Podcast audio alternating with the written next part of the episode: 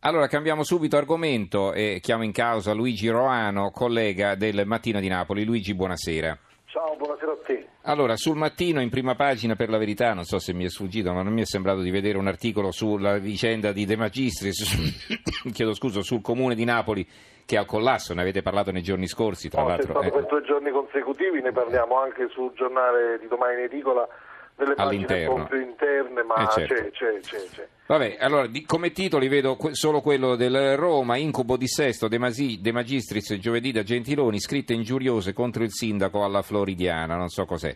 Comunque... eh, No, la Floridiana è un parco pubblico. Sì, il parco sui Como, muri, sì, però- sì, no, quello lo so, no, no. dico non so cos'è questa cosa, che cos'è che hanno scritto, cosa hanno fatto. Comunque, vabbè. Dimmi invece, dimmi invece di come la città si è ridotta in queste condizioni e, e soprattutto quali sono le vie di uscita a questo punto. Ma allora, eh, bisogna fare una piccola cronistoria. Il comune di Napoli sostanzialmente è dal 2012 eh, in stato di predissesto. Eh, da novembre 2012 in stato di predissesto. De Magistri si è insediato nel 2011 e già alcuni della sua giunta eh, volevano che si dichiarasse il dissesto. Lui non ha voluto farlo e, e si è incappato in questa legge sul predissesto che, eh, che cosa comporta? Comporta che da cinque anni noi napoletani paghiamo le tasse eh, più elevate d'Italia perché tutte le aliquote sono al massimo.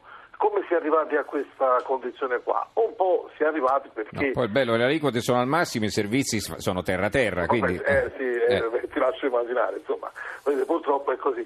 Diciamo, come si è arrivato a questa situazione? Un po' perché è stata un'eredità del passato, tempi delle vacche, ma- delle vacche grasse, quando i, i comuni, gli enti locali in generale potevano spendere e espandere e poi dopo ci pensava lo Stato a sanare i debiti.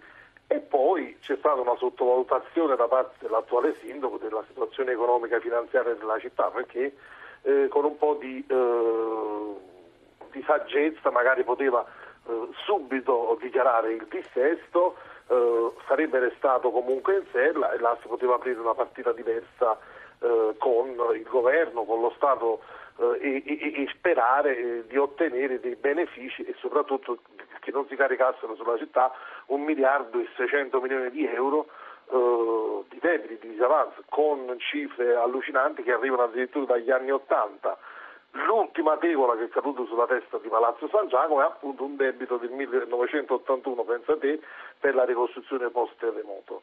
Non te la faccio troppo lunga perché è un meccanismo complicatissimo, però nella eh, stesura del bilancio 2016 non fu messo questo debito perché spuntò. All'improvviso sono andati in mano alla Corte dei Conti e la Corte dei Conti ha deciso che quel bilancio andava di fatto, per cui eh, si è tornato a parlare di rischio default perché significava bocciare un esercizio di bilancio due anni fa.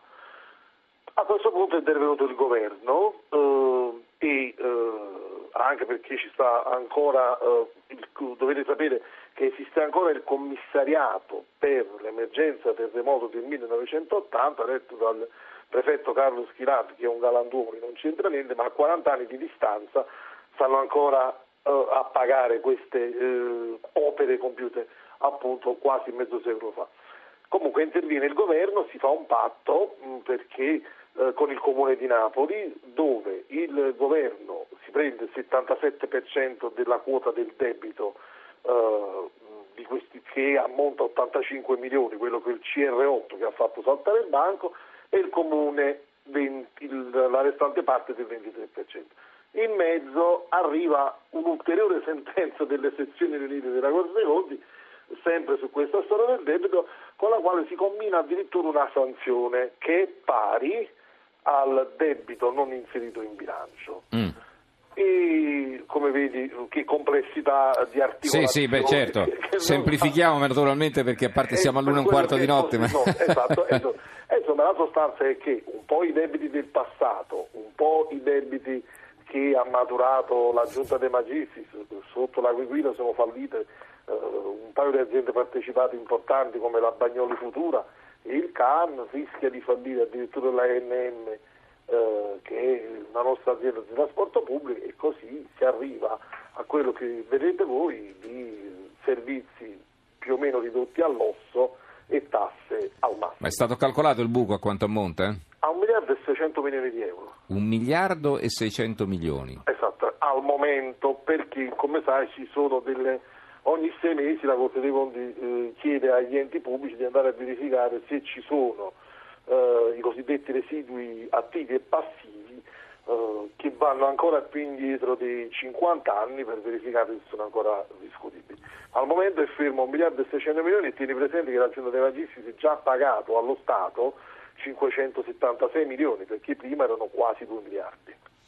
E adesso che succederà in conclusione? Adesso succederà che giovedì il sindaco andrà a Palazzo Chigi, Gentiloni mm. firmerà questo accordo con il quale eh, il comune di Napoli eh, non si intesterà il 100% di questo debito di 85 milioni con il quale era stato sforato il patto di finanza pubblica e quindi si rischiava di andare in default per una violazione normani- normativa sostanzialmente mm-hmm. per un debito che viene dal 1981 però eh, con l'aggravante di altri 85 milioni di euro di sanzioni.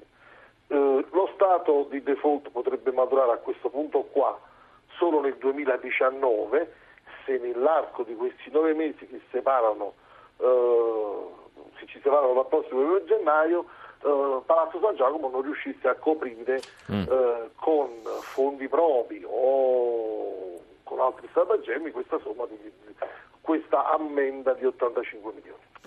Vabbè, però questo significa in definitiva che se questi soldi non salteranno fuori, alla fine i conti dovrà ripianare lo Stato, perché cioè, tecnicamente si può anche fallire il Comune di Napoli, però i servizi che devono continuare a essere erogati, cioè i soldi da qualche parte devono saltare fuori, no?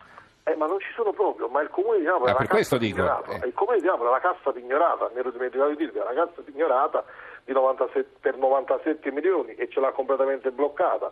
La traduzione è che anche se vogliono comprare una penna devono chiedere il cosiddetto anticipo di tesoreria, che è un anticipo che delle banche ti forniscono e, e hanno tassi di interesse eh, del 2-3%, per cui su ogni milione di euro che chiedono, perché si viaggia su queste cifre qua, per la normale amministrazione di un comune come il nostro, di un milione di abitanti grosso, si pagano gli interessi, quindi si aggiunge il danno alla beffa. C'è oggettivamente, devo dire, un po' di politica amministrativa sbagliata da parte di De Magistris, ma anche, eh, ci sono anche dei contorsionismi di legge veramente bizantinismi allucinanti e la questione del debito riguarda un po' tutti i comuni italiani. Come tu saprai Lanci eh, ha preteso che venisse inserita nell'ultima legge di bilancio una voce apposita, almeno per iniziare a parlare eh, nella prossima legge finanziaria di come azzerare il debito storico, di come ripianarlo o di come distribuirlo su, su un arco temporale più lungo per fare respirare i comuni. Allora, eh, vedo qui un altro messaggio eh, di un altro ascoltatore, un'ascoltatrice, anzi Alessandra da Napoli, chiudiamo con lei. Il sindaco ha detto che non ci sarà il dissesto e che non si andrà alle aliquote massime. Il rischio di no, fallimento dipende dal blocco dei conti le aliquote massime sono in vigore da novembre 2012. Forse la signora Alessandra che ci segue pure a quest'ora non lo sa o non lo sapere, ma basta andare a vedere i bollettini della Tarso, che è la nostra tassa per la spazzatura, e si renderà conto che noi abbiamo l'aliquota massima, così come tutte le cartelle comunali. Quindi può andare a dormire contenta, insomma è stata beneficiata dell'aliquota massima. Noi glielo dicevamo. Vabbè. D'accordo, allora ringraziamo allora Luigi Roano, collega del Mattino di Napoli. Grazie per essere stato con noi Luigi, buonanotte. Ciao, buonanotte. Buonanotte, buonanotte allora.